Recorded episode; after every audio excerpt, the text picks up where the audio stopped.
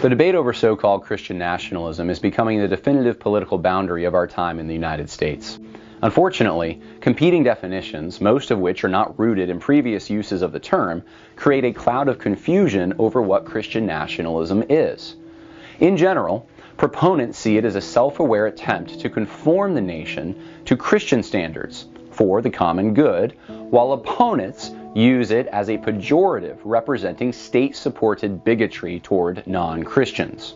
MSNBC columnist Anthea Butler recently blamed Christian nationalism for Florida Governor Ron DeSantis' policies against trans kids and the Don't Say Gay bill. She stated bluntly that people who believe in Christian nationalism believe that God has given them dominion, and that dominion means they have dominion over everybody who doesn't believe in God who doesn't think like they do, and that God created this nation for them.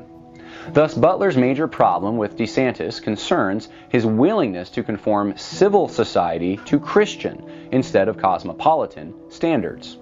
This penchant for privileging Christian concerns contradicts the notion of a national identity based on a higher plane of universal secular principles incapable of favoring one religious concern over another.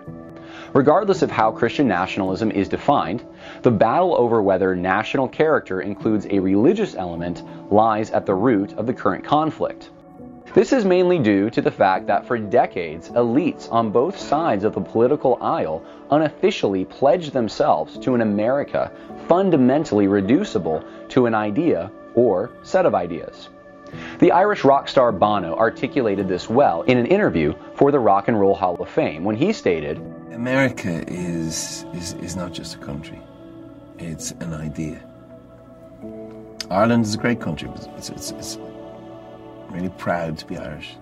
It's not an idea. Great Britain is great. It's not an idea. America is an idea. And, and that idea sort of belongs to everybody who who wishes to serve it. Bono's commonly shared belief essentially means that the United States can belong to anyone, whether citizen or not. Conversely, the United States does not necessarily belong to citizens unless they share a certain ideal. Some academics refer to this concept as the proposition nation, harkening back to Abraham Lincoln's Gettysburg Address, in which the 16th president conceived of the United States as an innovative new nation dedicated to equality. Appeals to the proposition nation justify causes for both political parties. Consider what George W. Bush told a Morgantown, West Virginia crowd on Independence Day in 2005. After opening his speech by quoting Lincoln's proposition, the president argued for continued military involvement in the Middle East to secure the ideal of human freedom and oppose those who fight the rise of democracy. He encouraged his audience with the hope that the terrorists would inevitably fail as the world entered a new age called the Liberty Century. He closed his speech stating, We know that the freedom we defend is meant for all men and women, and for all times. It is clear that for Bush, defending America actually meant defending a universal ideal of liberty. In a similar way, President Barack Obama, during his second inaugural address, pushed for policies like regulating health insurance, combating climate change, and recognizing same sex marriage by appealing to the nation's universal and never ending quest to secure the bedrock principles that we are all created equal. The drive to realize vague, general, and elusive dreams like liberty or equality serve as easy ways to rationalize almost any set of policies. The reasons are simple. First, this basic conflation between the purpose or function of a nation and the definition of a nation inspires conformity. Those who fail to participate in a national cause, whether it be going to war or the elimination of a virus, are suspected of not being true Americans. Their very identity hangs in the balance, contingent on their compliance. An American is thus someone who values equality and obeys orders. Second, Authentically national characteristics, such as lineage, ownership, experience, language, tradition, and religion, become unimportant and thus able to be cast aside when conflicts arise between them and a politically driven national telos. Attacking America's institutions, destroying her monuments, and importing large groups of foreigners to share in her blessings can actually be spun as truly American objectives if they conform to notions of universal liberty or equality. President Donald Trump rejected this view.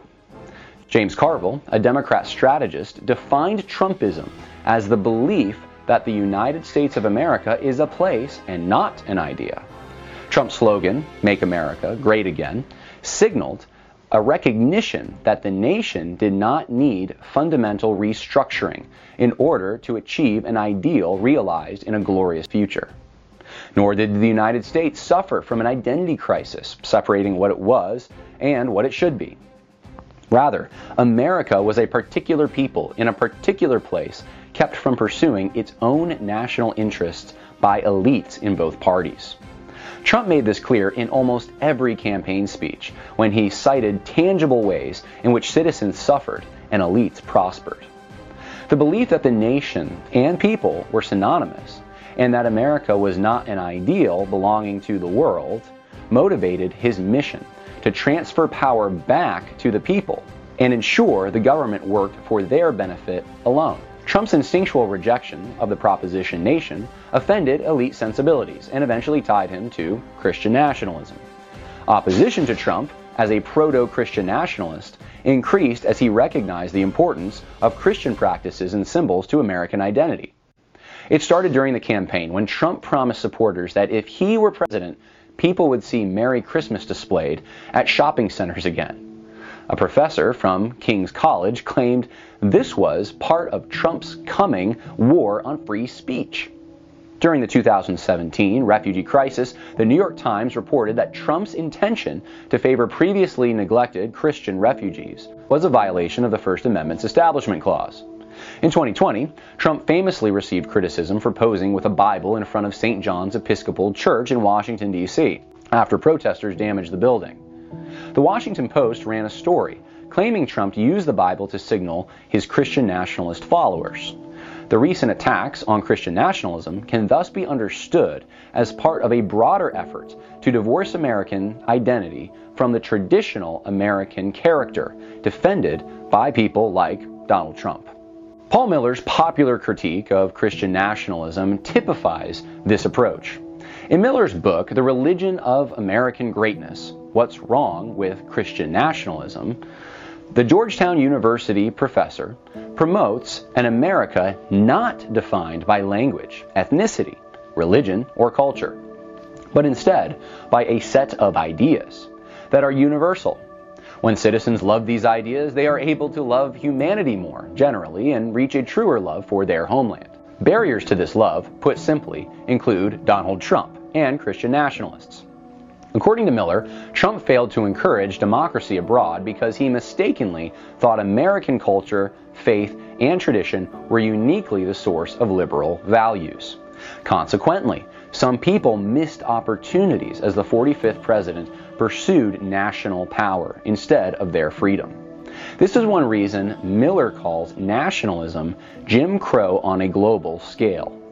Many Christians supported Trump's agenda according to Miller, because they were shaped more by racial identity than religion. Their desire to assert ownership over American identity by codifying Christianity into public symbolism, the teaching of American history, and political rhetoric was actually just an extension of their Anglo Protestantism. Thus, Miller delegitimizes a specific Christian tradition because of its cultural embeddedness and instead encourages Americans to grow beyond our Anglo Protestant past to incorporate universal ideals. The creed of liberty and equality once again becomes the barometers by which to measure all national action.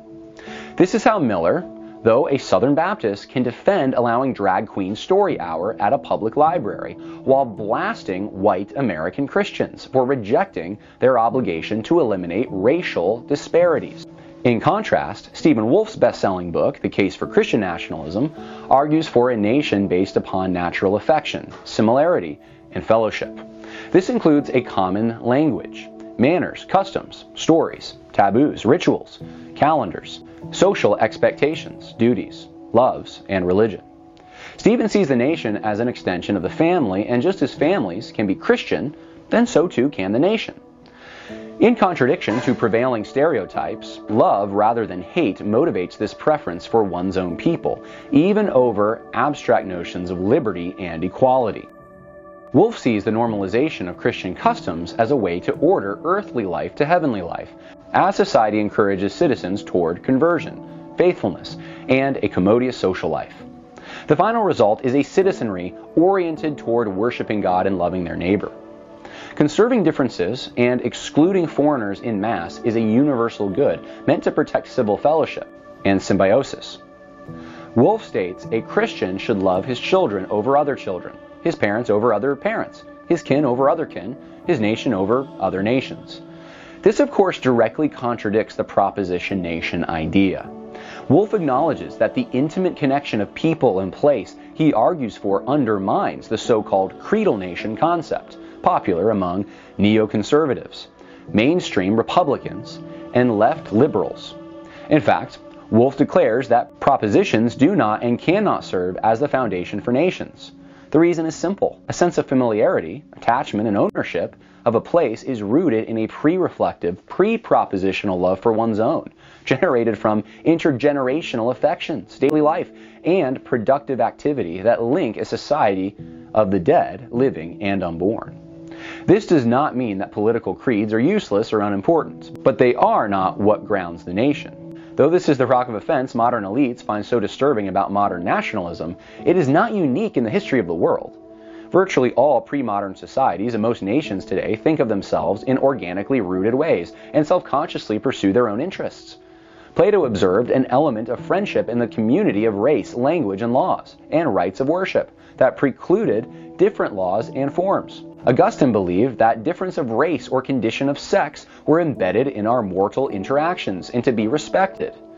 If anything is universal, it is the way nations prefer themselves. The Bible is no exception.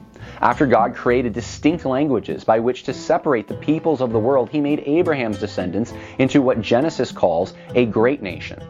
For them, he established special rituals, laws, a homeland, a shared history, and kept them distinct even when living in captivity to other nations. Walls surrounded their major cities. Foreigners were identifiable, and children were to speak the language of their parents.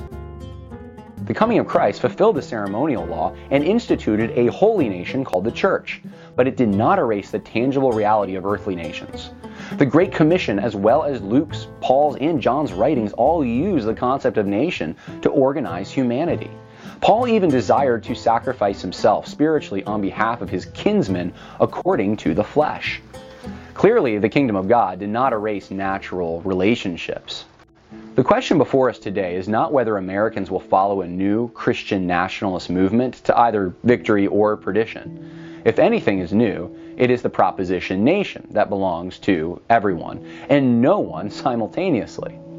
The question is whether Americans will cast off modern innovations that contradict human nature and pave the way for globalism. Today's Christian nationalism should be seen as a resistance movement. In that sense, it is both populist and aligned with an America First agenda.